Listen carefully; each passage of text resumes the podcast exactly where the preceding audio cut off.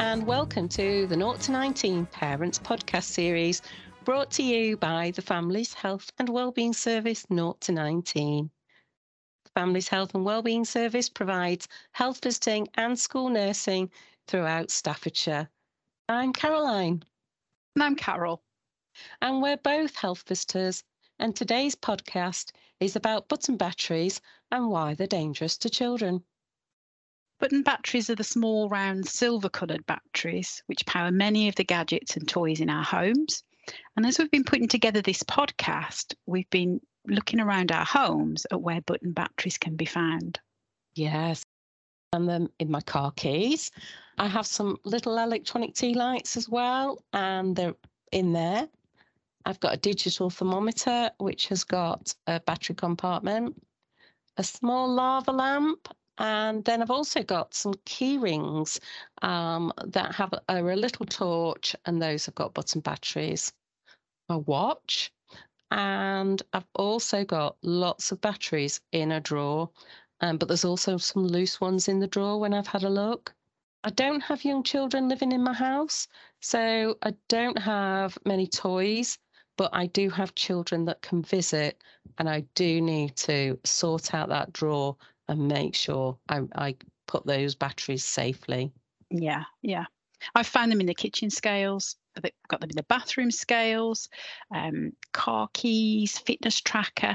I also found one in my niece's light-up wand that she'd got from a pantomime she was at. Um, we found them in the gaming headset, calculator. They were screwed in, which was good. To be honest, I was really surprised that the thermometer I found them in didn't have a screw fixing to it, and I, I just assumed that health products would be safe. Yeah, I would have done too, actually.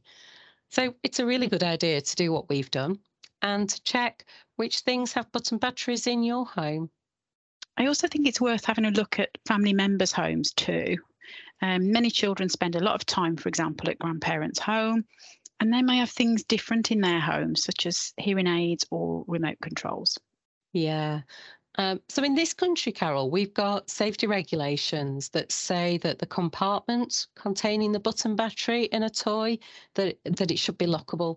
And that usually means that um, it's got a cover that is screwed into place. And if you find toys that don't have a screwed down battery compartment, I'm afraid the best ad- advice is to, to throw them away. For other items, or, you know, things that aren't toys, keep them out of reach of children. Um, and it's a good idea to store your spare or your used batteries in a plastic lidded container and put them out of reach of children, just just like you do with your, your medicines, really. And that's definitely what I'm going to do today.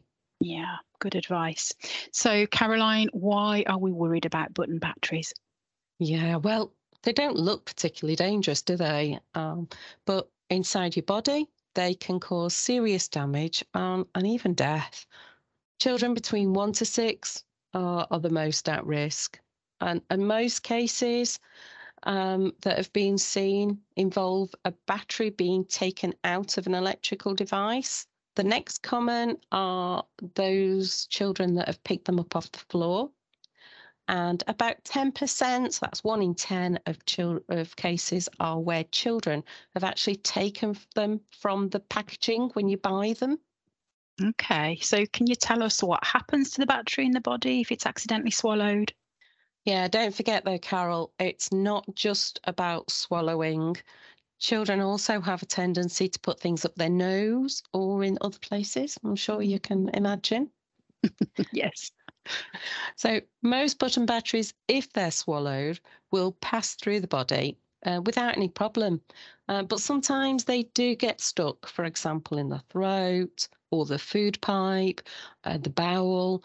And these are moist surfaces, and they cause a reaction with the battery. And that means then that the chemicals inside the battery are released. And, and one of those chemicals is called caustic soda. Gosh, caustic soda, that's that's what you use to clean drains, yeah? It is, yeah. So you can imagine the damage that button batteries could do to the delicate insides of a child. Does that happen straight away? Well, the chemical reaction can happen in, in about two hours. But sometimes it can also be days or weeks, and that depends on the size and the power of the button battery. However, it's not just the chemicals that cause the damage, but also the, the electrical charge from the battery. And the silver coin batteries that are about the size of a five p are often the most powerful and the most dangerous. Okay, so what about the ones we throw away because we think they've stopped working? Yeah, so those are also a, a risk as well, because just because we think they're dead, they actually can still cause damage. And that's because there isn't enough power in it to make your remote control or your toy work, but they still do have power left in, and they can still badly injure your child. So you need to make sure that you dispose of them safely and responsibly. Yeah, okay. So Caroline, tell me about the most at-risk children. Yeah. So those are the children that are age about one to six, that your one-year-olds, your crawlers are your most at, at risk. Um, but, you know, your crawlers, your toddlers, your preschoolers, they just all like to explore and they don't know the dangers as well. They're much more likely to put things in their mouth and to swallow them. As they're playing with the toys, they can get into a battery compartment easily if it isn't screwed down. But older children, they're a concern too, as they often do really silly things for a dare or a game. And the button batteries, if you put them on your tongue or your lips, can actually cause a tingly sensation. Please don't try it at home. You just have to believe me on that one. Okay, fair enough. I think it's really important, thinking of young children, to get down to the floor and look at things from a baby or toddler's perspective. It'd be amazing the risks that you can see from their viewpoint. Caroline, you said at the beginning that some children can die from swallowing button batteries. Yes, it's a, it's a terrible statistic, but the Child Accident Prevention Trust tell us that about two children a year have actually died. Gosh, that's scary. Two a year, that's, that's very sad. It is, isn't it? Um, and surgeons at Great Ormond Street Hospital in London, they're seeing about one child a month who needs an operation because of the corrosive burns caused by the button batteries and the damage that's done to the body. That's very worrying. And that's just one hospital. I wonder how many children this impacts across the country.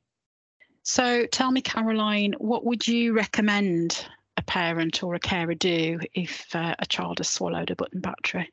So even if you only think your child may have swallowed one, then the advice is the ch- same as for those children who you know have definitely swallowed one. The advice is to act fast. Take them straight to A and E or dial nine nine nine for an ambulance. Tell the doctor or the call handler that your child might have swallowed one. If you've got the packaging as well, it's really a good idea to take that along with you, or the toy, and that's because it'll help the doctor know what type of battery it was. But please, please don't let your child eat or drink, and don't make them sick. Thanks, Caroline. This has been really interesting. It's it's very scary, but it's interesting. We really need to make sure items with button batteries are safely stored away from children. And in the unfortunate event a child does swallow a button battery, we really need to act fast and seek help straight away. We do, don't we? And, you know, to all our listeners out there, why don't you try and do a battery hunt, button battery hunt in your own home? See what, what um, where those dangers lie. So thanks for listening, everyone. If you want to know more about the dangers of button batteries, then we recommend looking at the Child Accident Prevention Trust website or the Royal Society for the Prevention of Accidents website, or you can speak to a health visitor. Thanks for listening. Bye. Thank you. Bye.